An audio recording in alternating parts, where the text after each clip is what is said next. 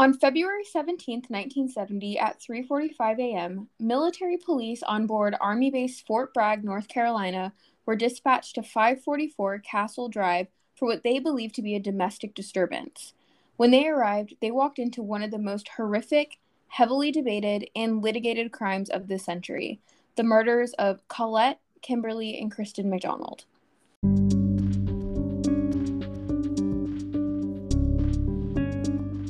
Hello, and welcome to today's episode of Dr. Crime, a true crime podcast hosted by me, Rebecca, a criminologist, and me, Justice, a doctor of forensic psychology. You won't find clickbait titles, selfie thumbnails, or spooky music to set the mood here, but what you will find is ethical true crime with extra focus on empathy, accuracy, and a viewpoint from professionals. So grab your coffee and let's get started. Everyone. Welcome to today's episode of Dr. Crime. Today, we are going to be discussing the murder of children, a pregnant woman, and other graphic themes, so please proceed with caution. This is a huge case, and there's it's probably going to be a pretty long episode, so I'm not going to go too much into the background of the MacDonald family. Uh, I do want to quickly say Jeffrey and Colette they met in high school in New York. They'd gotten married, they had their two daughters. Jeffrey ended up going to med school and then he joined the army where he was a green beret. So he was a doctor in the army and was also a green beret. So he was special forces. Uh, colette stayed home with their two daughters and she attended night school. She was taking classes to become a teacher. Um, so to everyone around them it kind of seemed like they had the american dream and there was nothing happening that could predict what horrific things were coming for this family on February 17th of 1970, when military police arrived at 544 Castle Drive, they found the front door locked, so they walked around and found the back door of the house open. One military policeman, I'll be calling them MPs from here on out, uh, one MP entered. In the master bedroom, he found two adults laying on the floor. One of these was Colette MacDonald, who was covered in blood and obviously deceased. The other was her husband, Jeffrey MacDonald, lying next to her with his head on her chest. He was breathing. He appeared unconscious at first, but he came to kind of saying that he couldn't breathe. He was gasping for breath. And while he was doing this, he was begging the police in, you know, as many words as he could to check on his family. He was in and out of consciousness, and during one of his bouts of consciousness, he told the MPs that intruders had come in and harmed him and his family. These intruders were specifically two white men, a black man, and a white woman in a floppy hat. He said they'd been carrying candles and chanting, Acid is groovy, kill the pigs, before he lost consciousness again. In the other bedrooms of the home, police would find the remains of six year old Kimberly and two year old Kristen MacDonald. I want to start by discussing the injuries to each member of the MacDonald family. Now, this is going to get pretty graphic. So, again, we do want to warn you and just please proceed with caution. I do. I, I also wanted to say, just in case anyone is kind of like me and with these bigger cases, they look up maybe the scene or the setting to get some more like mental clarity on it. I do want to say, if you do look that up in this case, you will find very graphic crime scene and autopsy photos. Um, so please, if you're if you that's not something you want to see, just you know, be careful. I am going to begin with Colette, um, Jeffrey's wife. She was found in the master bedroom, laying on her back in a large pool of blood. She had her legs spread, one eye open. Her left breast was partially exposed, and her left arm was extended over her head.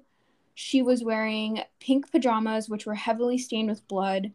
A bloody, torn blue pajama top was laid across her chest, and a bloody bath mat was also draped across her abdomen. In that room, in the master bedroom, there was blood on the ceiling. There were some pieces of a surgical glove found, wood splinters, a pocket from the blue pajama top that had come, you know, undone, and a paring knife with a bent blade found laying next to her body um, the bed in the room was covered in a bloody sheet that had a large stain on it that would later be determined to be urine.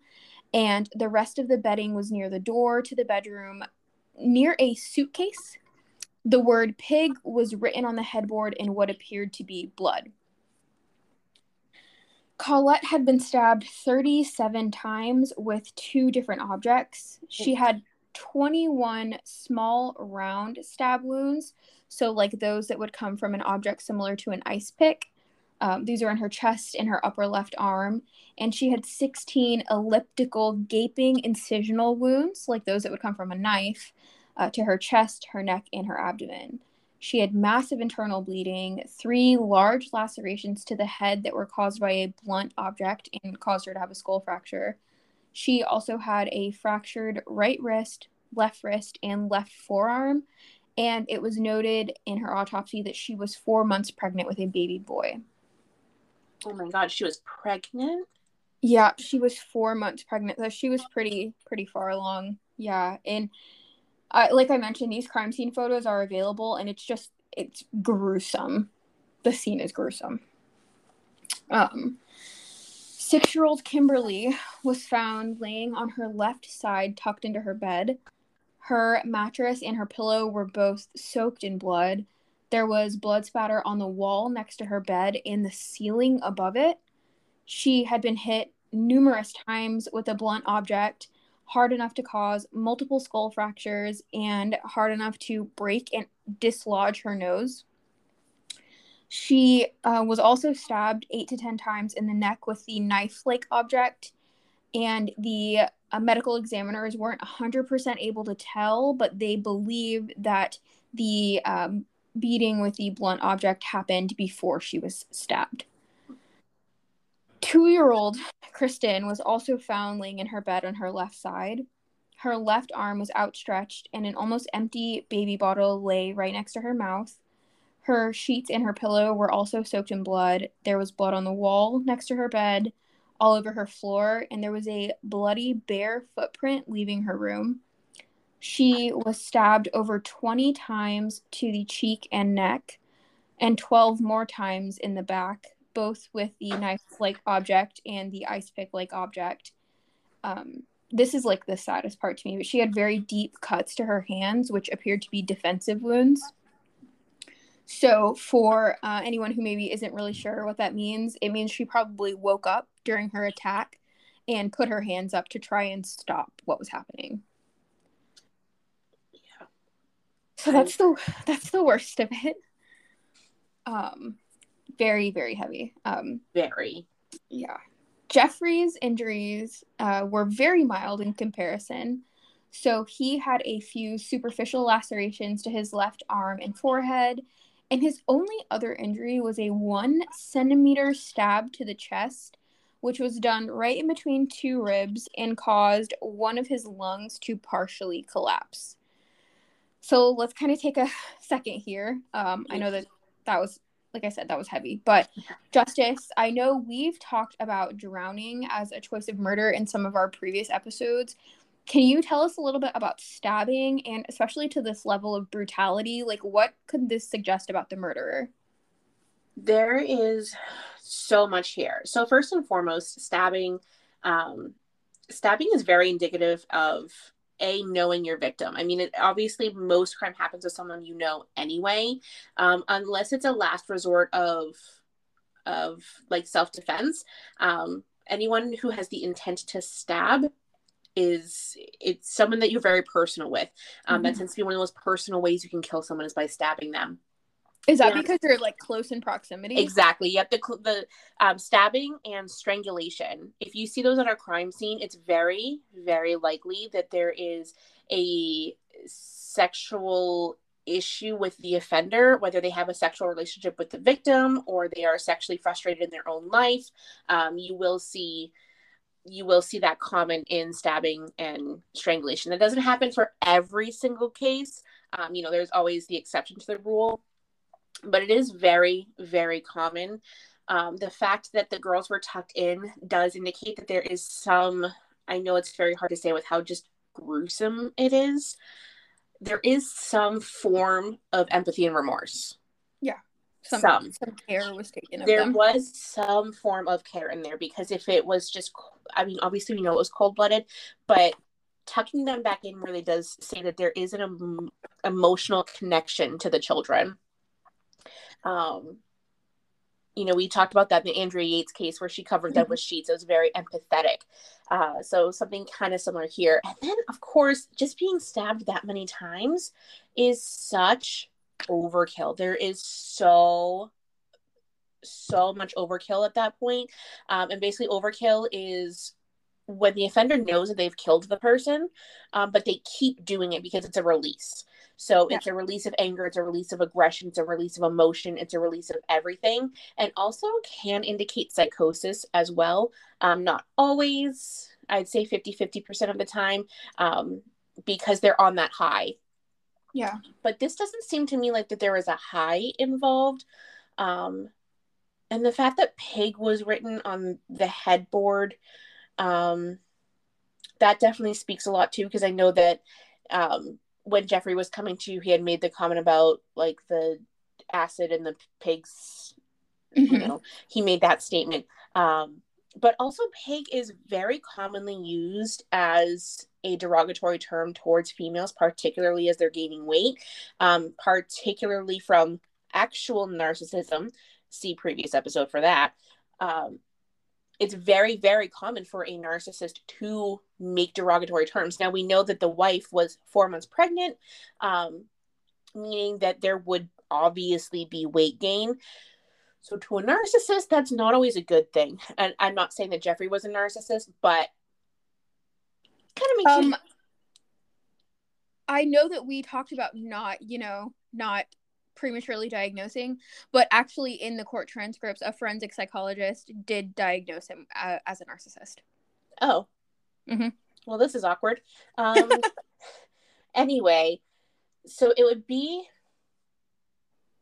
the the word I I feel like the big thing if I were to go on this case um it wouldn't be focusing on the overkill it wouldn't be focusing on the empathy with the girl you know with the two children it would be on the word pig written in blood because that to me is telling me that the offender has it out. So the word pig is interesting. I have a there there's a big theory around the word pig. We'll kind of touch on it later. Um but it's it's it's gonna come back up Okay, yeah, yeah. I mean, so I'm going to be completely honest. Like, I read over the script, but I don't know too too much about this case. So I'm kind of learning with the viewers about this case.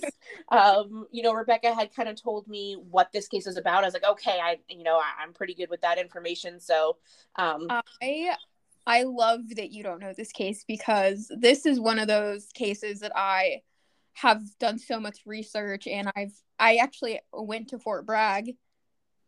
Oh. Um. Oh very eerily, people still live in the house, which I think is crazy. The army just left it, but um, yeah, I'm really, I am really interested to see sort of where you end up at the end of this episode. Yeah, yeah, I'll definitely give my thoughts. But like I said, if just from what I know now, I kind of know a tiny bit of what's coming. Again, I only had a chance to skim through the skim through the case um, and what we know out there, but I would definitely be very focused on the word pig.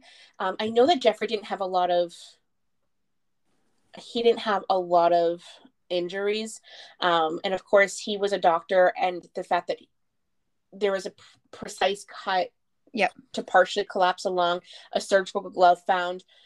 Of course, our listeners aren't stupid. We aren't stupid. Of course, that's not looking super great for Jeffrey at that point. Ooh, okay. So uh, let's get back to the crime scene. So what I'm going to do is I'm going to give you a few more details about the scene itself, and then we'll sort of circle back to what happened to the MacDonald family. Okay. First, I want to point out, shocker, the scene was not well maintained. Oh my god, I'm so surprised, Rebecca. there were a ton of people trampling in and out of this house it was raining that day so these are dirty shoes. The people that were coming in and out were not wearing booties they were not wearing hairnets. Some of them were gloves. Um, this is not only of course detrimental to the crime scene it becomes a huge problem later when a lot of this really important evidence was contaminated or even destroyed. Like uh, I mentioned a bloody footprint. There's a lot of speculation about whose footprint it is. A lot of people say, oh, it's Jeffrey's footprint and it was made in Colette's blood. but the print was destroyed when they were trying to pull out the floorboard. So we don't know. Um, and that kind of happens a lot in this case where there's things that people take as fact and it really just ends up being like the MPs came in and accidentally knocked some shit over. So we've discussed the three bedrooms of the house. I'm going to quickly talk about some of the other rooms. The living room seemed undisturbed, besides a coffee table that was laying on its side, a pair of reading glasses that had Kristen's blood on them. Okay. There was a plant in the living room that was knocked over, but this was done by the investigators. And the coffee table was resting on a stack of magazines, notably a copy of Esquire magazine that had a feature in it about the Manson family. The dining room was also undisturbed except for some smeared blood near the entrance into the kitchen. In the kitchen, the phone was hanging off the hook. There was a small amount of blood in several locations, such as the refrigerator, the stove, the sink, the walls, and beneath and in front of the sink, like someone had been standing there bleeding.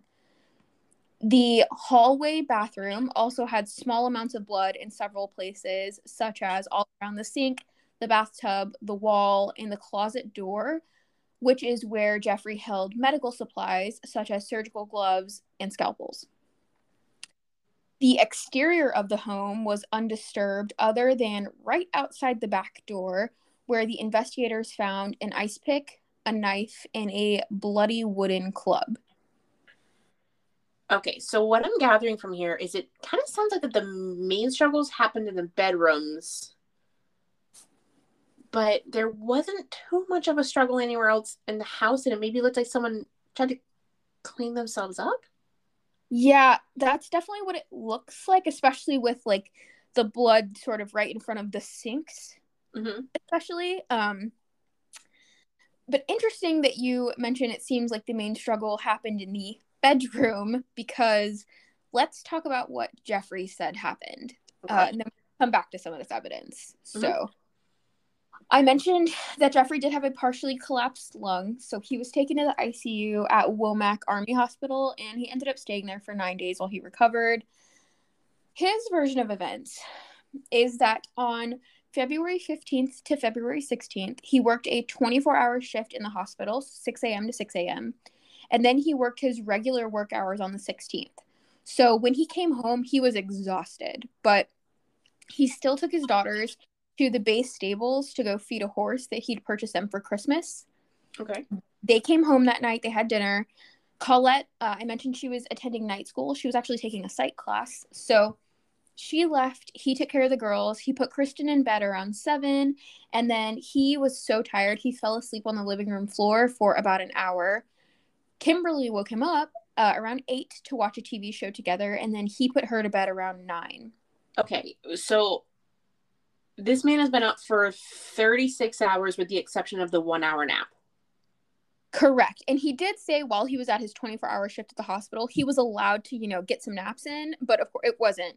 It's not the same, right? Right, exactly. Right. So, so he, he's running on little to no sleep.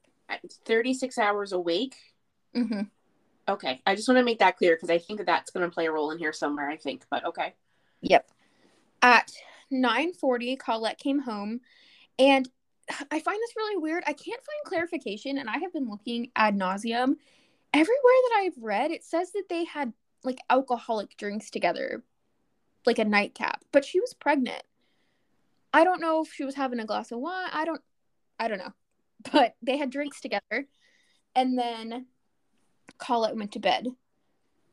Mind you, Jeffrey, who has been up for 36 hours, stayed up reading until 2 a.m.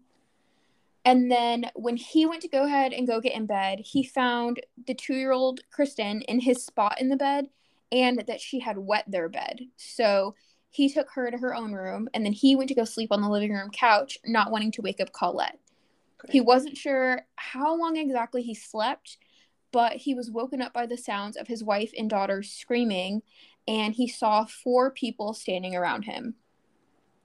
There was a black man wearing an army jacket, two white men, one with a mustache, and a blonde woman with a floppy white hat and white boots, who was carrying a candle and chanting, Acid is groovy, kill the pigs. Jeffrey tried to get up, but he was hit in the head with a blunt object. He started fighting with the men, and in the struggle, his pajama top was pulled up over his head. So, like from the bottom back of it, mm-hmm. pulled up and over his head, and it was just hanging on by the wrist cuffs. Uh, he said he felt himself what he thought was be stabbed in the chest, and then he collapsed. When he came to again, he woke up to a silent house. He went room to room trying to resuscitate his dead family. He removed the knife from his wife's chest and threw it on the ground. He covered her with his pajama top and then his bath mat. He called the police twice. Um, the first time I believe is because he called the Fayetteville Police Department, and Fayetteville is the city that Fort Bragg is in. Um, and when he got in touch with their dispatch, they said, no, no, no, no, no, because you're on base, you need to call the military police. So he called the military police and he said, people are dying. And then he waited with his wife until they arrived. Okay, so um, I have a lot of questions about on about every sentence you just had. Literally every sentence, yeah. Literally every sentence. So the first question I have is he woke up with people around him and he said the four people up to his wife and children screaming.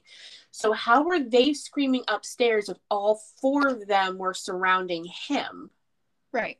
Wouldn't they be doing something different? Like hiding also, or remember, per the crime scene, there's not a struggle in the living room. And he, according to him, this is happening in the living room. Right. Oh, yeah, right. That was my next question. So you beat me to that one. um,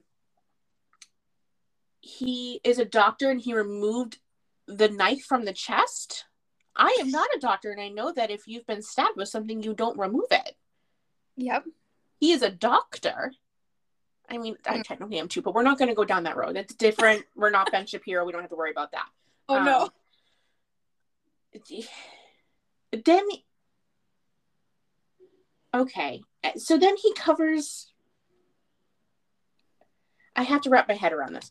So he's covering her with his top, which which I know like my mom had ever taught me, like if someone's bleeding, how to use a shirt as a tourniquet. Uh, like okay. I think it may have been like a stop her from going into shock. Fair enough. Right. Okay. But then they called the police. And the first time they're like, no, you're on base. You have to call military police, which that's I'm not I'm not a military family, so that to me like like blows my mind. I feel like I always just if you're in trouble, you call 911. That's why it's 911 and it's like ingrained in you. Um yeah. anyway. And then to say people are dying, that's such an interesting way to put it for your wife and children after you've been supposedly attacked. And mm, right, and he didn't say my kids are dying. My wife is dead. No, people, people, are dying. Yeah, um, a lot of things Jeffrey's story seem really off, and. Yeah. The, uh, the army agreed, and Jeffrey was placed under investigation for the murders of his family by CID, which is the Criminal Investigation Division. It's like NCIS for the Army. Right. Um, the thing is, even when they took Jeffrey into like quote custody while he was under investigation, he was living in officer barracks with a guard outside that didn't really guard anything he did. Like he got treated royalty. Um, but like I said, uh, I want to go back to the crime scene a little bit and let's talk about some interesting things CID noticed about the crime scene. Okay. And for the, our listeners, CID is the Criminal Investigation Division of the military. Yes.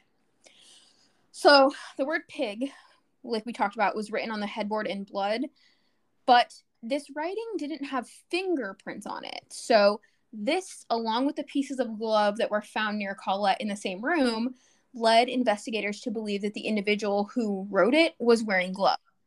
Like we mentioned, the MacDonald's had gloves in their hall closet, which there was blood on the entrance to. Right. The word pig is interesting for another reason. It ties into that Esquire magazine I mentioned under the coffee table. That edition featured a story about the Manson family who, at the crime scene on Cielo Drive, wrote pig on the walls in blood. That's right. So, I mean, yeah, now that I think about it, there's actually a few similar similarities between the Manson family and Jeffrey's story. Um, the hippies breaking in and chanting acid is groovy, kill the pigs seems to be a near identical copycat. Yeah, it gets a little grim too when you think about Sharon Tate also um, being pregnant. Yeah. It's very innocent. And so a lot of people who, because as we'll kind of get into it later, this case is very polarizing. People either think Jeffrey did it or people think Jeffrey's innocent. And the people that are in the Jeffrey did it camp think that he may have gotten inspiration from the magazine. And remember, this is 1970. Right. So the Manson family, everybody at this time period was afraid of hippies breaking into their home and right. Um, speaking of that coffee table though, the coffee table that the magazine was resting on, I'm sorry. I think I said that backwards. the coffee table that the magazine was under.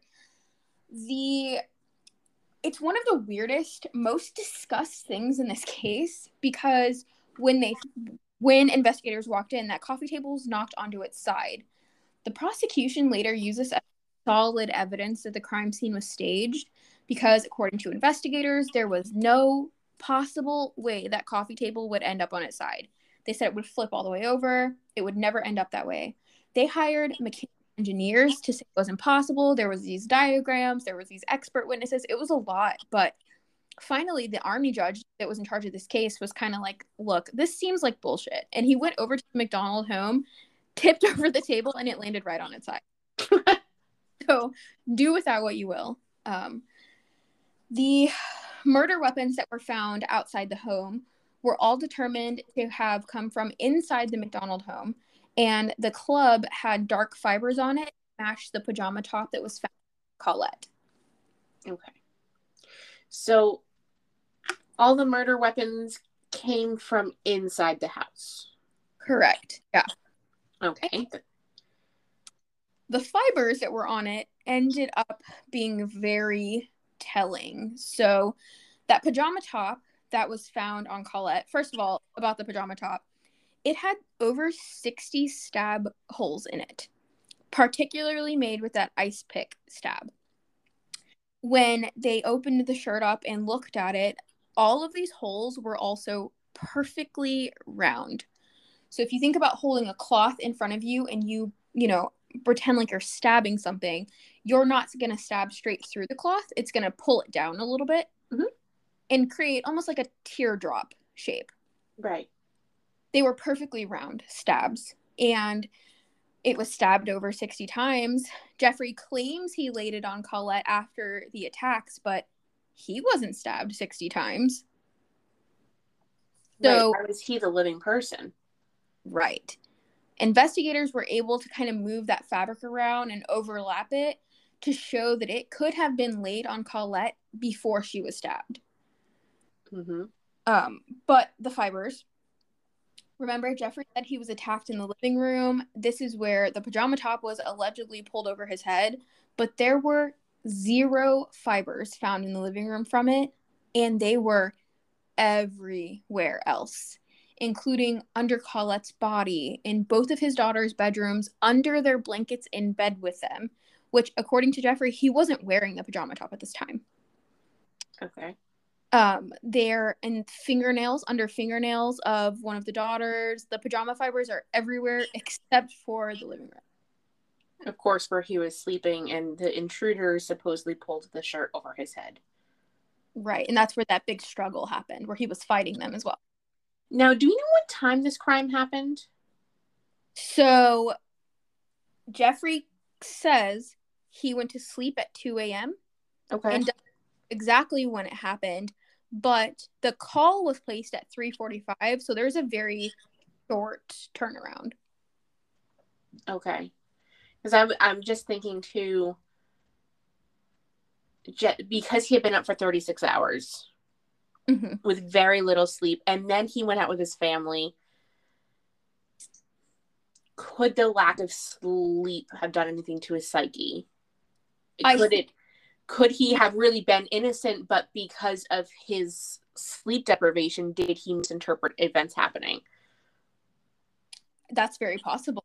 I'm not saying that that is. I, I I haven't made a determination yet, but sleep deprivation can make you do terrible things. So that's why I'm kind of wondering how much sleep had he gotten between going to bed when this happened because if it happened like an hour after you know the, the 911 call was placed an hour after or whatever then that's one thing as opposed to like six hours.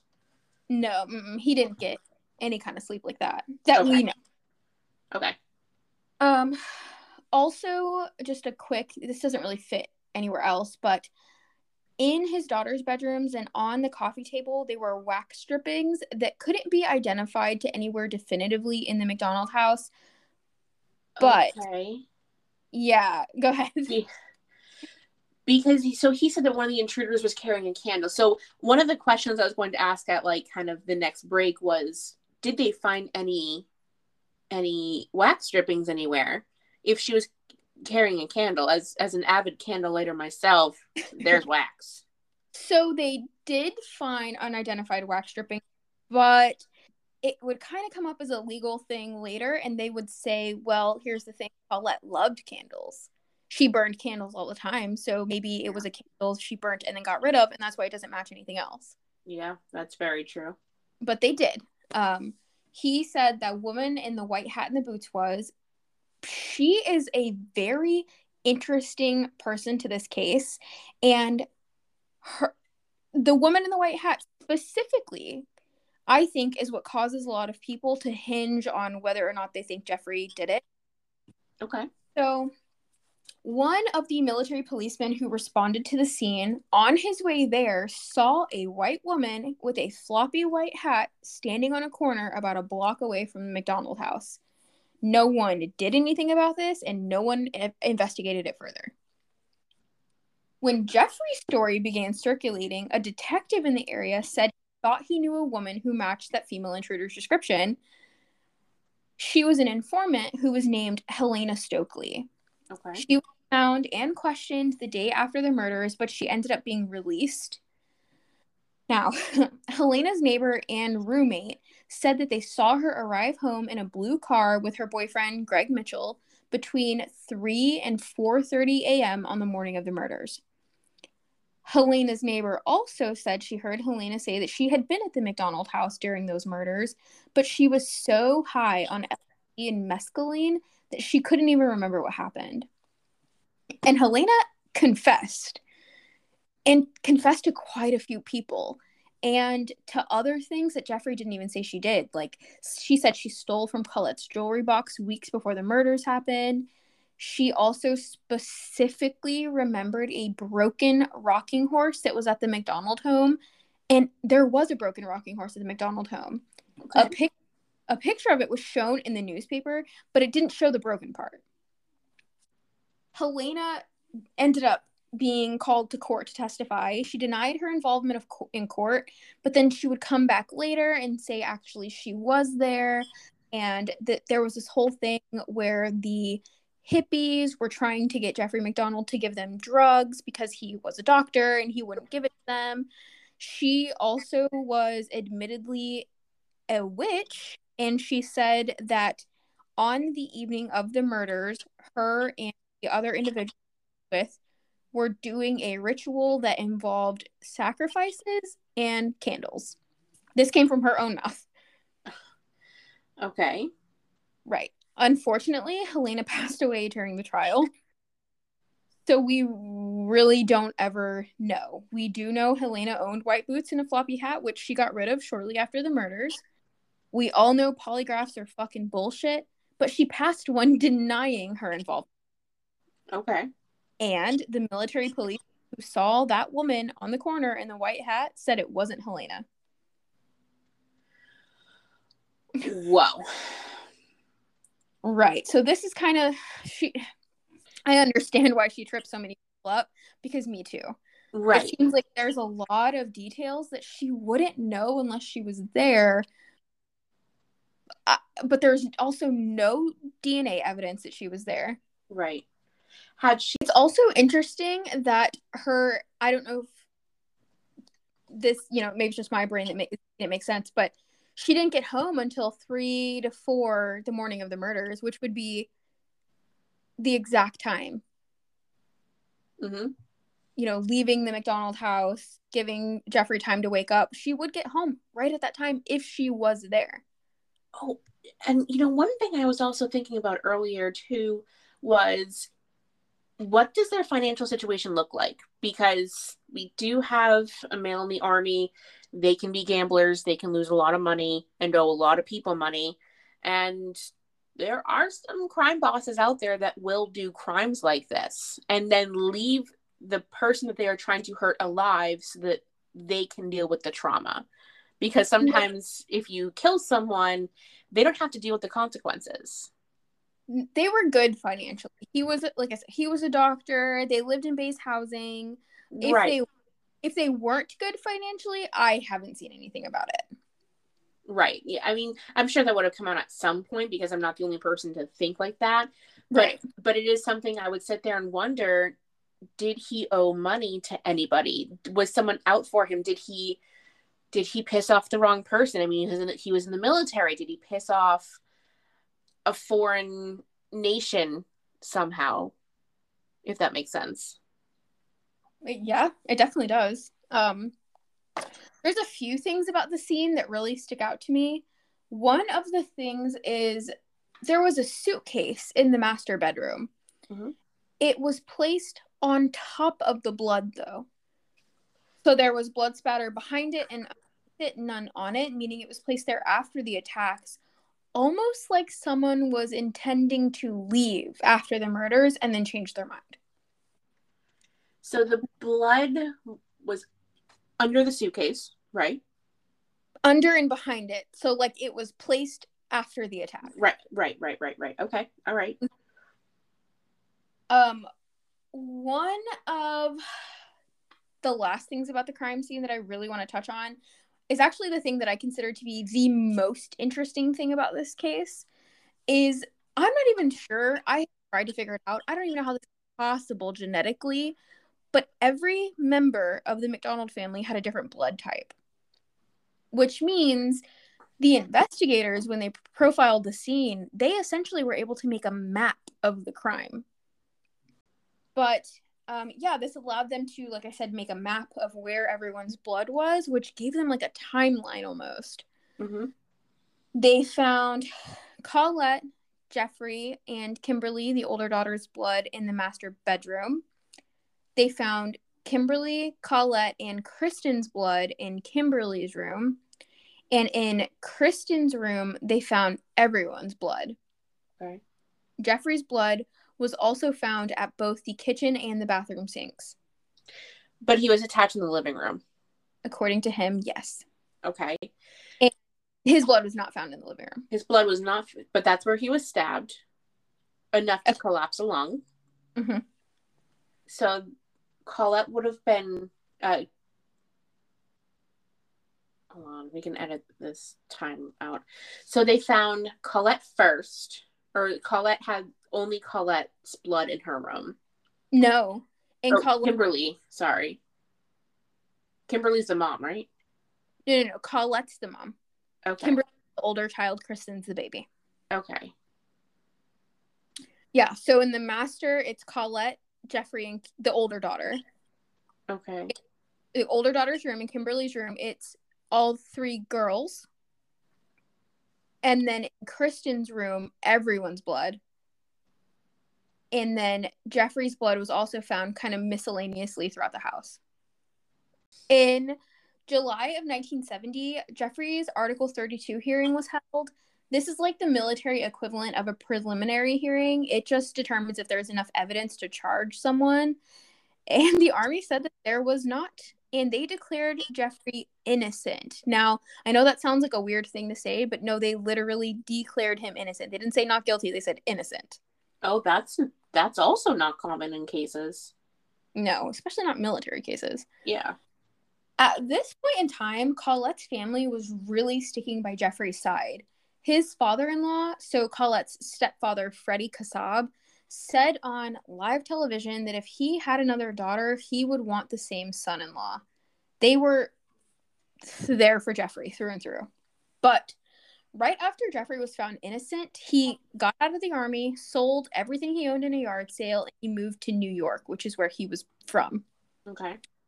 Um, Freddie was not impressed by Jeffrey seemingly doing nothing, so he requested transcripts of that Article 32 hearing, and this proved to be a fatal mistake for Jeffrey. Freddie found a ton of inconsistencies in Jeffrey's story. He even got in touch with Fort Bragg. He ended up revisiting the crime scene, and a lot of really questionable things started coming out, including the fact that Jeffrey lied to the investigators about a couple things. But one of them is that he tried to say that they had a perfect marriage, but it was discovered during this investigation he'd had multiple affairs. And Jeffrey MacDonald told the investigators that they weren't really that serious because he always wore his ring and basically they were all one night stands while he was in school and stuff. So like he was still faithful to his wife in his eyes. yeah. Got it. yeah. It was also discovered that Colette had called home a few days before the murders and she told her parents was leaving for a few months because he was going to Russia as the doctor for the Fort Bragg boxing team. But this was a lie. Um, Jeffrey did train with the Fort Bragg boxing team. He he did do their physician stuff for them. There was no Russia trip planned. And Colette was really upset that he was leaving because she was going to be at the end of her high risk pregnancy alone. She actually told her parents she wanted to come home, and they told her, give it till spring see if things calm down, and then if you need us, we'll be here. Okay. Jeffrey, I think this part will you'll find particularly interesting. Um, Jeffrey was also taking amphetamines for weight loss in the weeks leading up to the murders. Oh. Amphetamines can cause aggression, short temperedness, hallucinations. They can cause so many ish. oh, you mean especially when they're paired with sleep not- deprivation? Yeah. Yep. And drinking, because don't forget they were drinking. Oh, oh my god. Yeah, they can be very dangerous. Yeah. Freddie pressed Jeffrey about what the fuck happened. And Jeffrey responded by lying to him and telling him that him and some of his Green Beret buddies had tracked down one of the intruders and tortured and killed them. That never happened. While while all of this is still going on, Jeffrey moved to California where he, was an ER doctor in Long Beach. He was living the life. He bought a yacht, he bought a condo. He also did so many media appearances around this. You can YouTube it and you can find Jeffrey on like six different talk shows. He he loved the daytime talk shows. He loved the attention. He was such like the all American boy and everybody loved him and he exaggerated his injuries on TV. One time in one of the talk shows, he said he got stabbed 20 times. Okay, hold on. Time out. Pause. Mm-hmm. Does this sound familiar about what we talked about last week on narcissism? Like I said, Jeffrey was uh was diagnosed as a narcissist. Because you have the exaggeration. And of course the pig i cannot get the words pig because that is such in a narcissist's mind a pig is the most derogatory term you can use. Yeah. And he was having one night stands probably because they were thinner and prettier and didn't have a bulging belly like a i mean i know at four months you're not really showing but yeah. Okay all right all right yep. Mm. let's move on. These the the media appearances are really that I'm trying to not think about it because that's mm. just telling me everything I need to know. And then he, he was, exaggerates.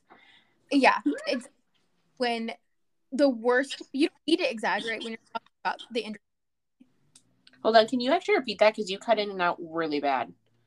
Yeah, um, yeah, he lied and exaggerated about his injuries, but if he would have just told the truth about his family, like, there's no need to exaggerate. They're in he he made it about himself.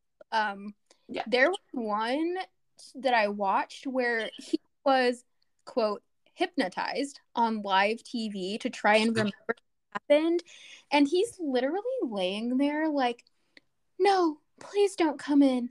I see a man in my house. I see a woman, and she's chanting. It's so fake. It's ugh."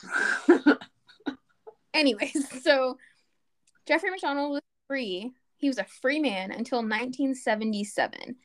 This is when the Supreme Court announced that it would hear the Army's appeal, which was spearheaded by Freddie Kassab. 16 months later, in July of 1979, which was over nine years after the murders, his trial began.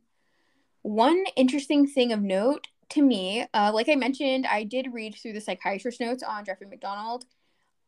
His psychiatrist, mind you, this is the 70s, so, you know, psychiatry, psychology, a little bit different, but he put that Jeffrey had some, quote, possible latent homosexual conflicts and quote, a narcissistic need to be famous or infamous.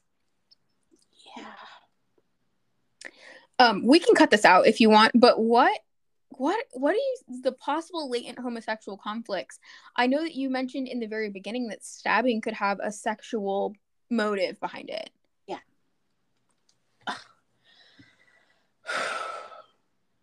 I just don't want I to need to read the scripts before I go into this because what the fuck?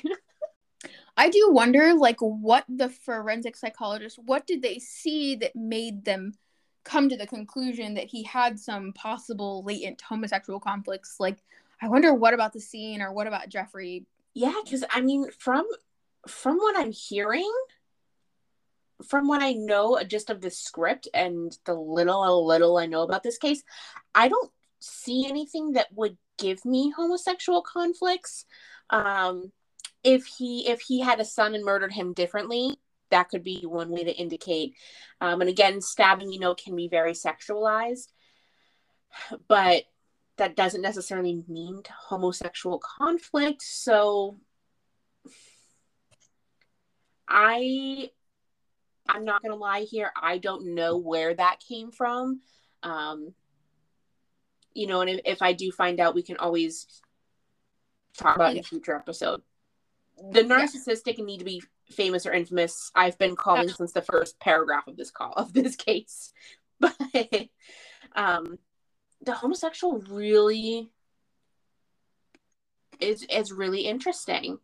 Other than the stabbing maybe it came from interviews um maybe there were slight things around the house that oh yeah i about that. You know because because when it comes to doing something like that again there's always little little things that can add up. And maybe that's where they got it from. And it was just it wasn't enough for it to be released to the media but it was enough for a forensic psychologist to go in and be like hey there's this this and this in the house. I think that there could be you know did they find condoms without you know with different semen? Did they find a journal where he wrote disgusting lewd things about people that were homosexual or you know what have you but it was just never released to the public? That certainly could be but yeah. I mean as of as of right here i don't like to say whether people did it or not on this podcast but i will say that jeffrey absolutely shows narcissistic tendencies as he was diagnosed. And the word pig is really sticking out to me. And I think that, um, I think the magazine being there, I think was just, he remembers reading it because, our, uh, you know, our human memory is very, very fickle. And because it was probably something he had read right before he went to sleep, mm-hmm. he remembered that the most. Yeah, which could, I mean, and it could always just be a thing where it was a separate the intruders were separate, you know. Yeah. Unfortunately, we can't know for sure. Um, in going through this case and listening to all the podcasts and watching all the documentaries and reading the books and blah blah blah, there's a kind of a prevailing theory that sticks out to me, and that is that after the children went to bed on the night of the 16th, Colette and Jeffrey got an argument, maybe about the bedwetting. Um, Colette became angry and she struck Jeffrey first, maybe with like a hairbrush. He took the club that was in their room and brutally attacked her, breaking both of her, her arms, stabbing her multiple times. This would be in the master bedroom. Um, during his attack on Colette, Kimberly, the older daughter, woke up and entered the room.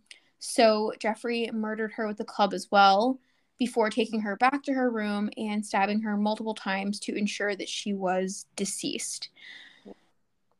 this so far this is tracking with what we know about the blood evidence. Um, kimberly's brain serum was also found on the doorframe of the master bedroom.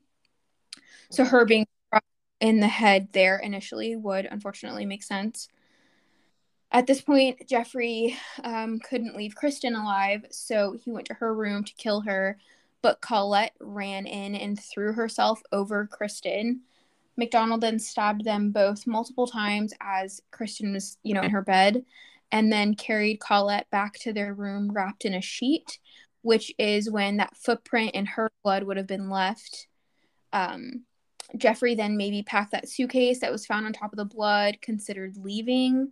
I've also seen that maybe at this point in time he looked out the window and saw Helena Stoeckley, or not Helena Stoeckley, the woman, um, and the idea of the intruders came to him, maybe the magazine. Either way, he staged the scene, threw the weapons outside, wrote pig on the headboard, and gave himself that one single precise stab wound that would injure him but kill him. And then he called the police. Right. Yeah. To me, that theory most explains, and we are not even saying that that's what happened, but to me personally, that explains most of that blood evidence. Um, but the horrific thing is, we're likely never know exactly what happened.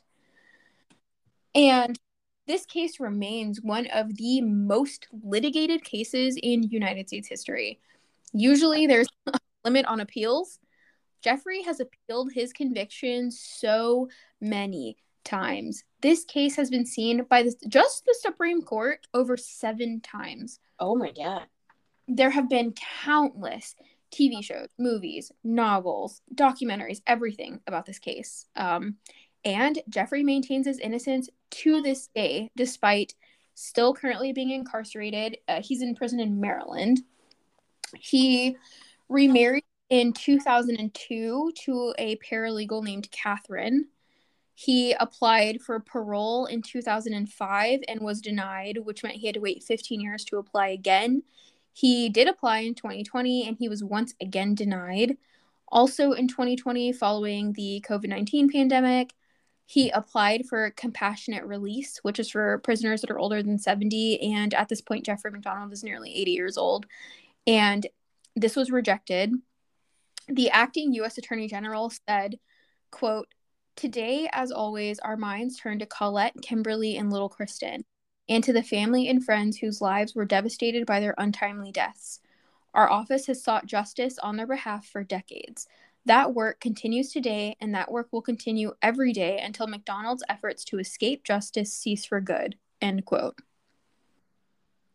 And I think that that quote is a perfect place to leave this episode. Yeah, absolutely. Thank yeah. you all so much for listening. And please send us your thoughts on this case. We would love to read them. Uh, be sure to follow us on Instagram and Twitter at Dr. Crime Pod and leave us a review wherever you listen to your podcasts. We can't wait to talk to you next week. Bye, guys.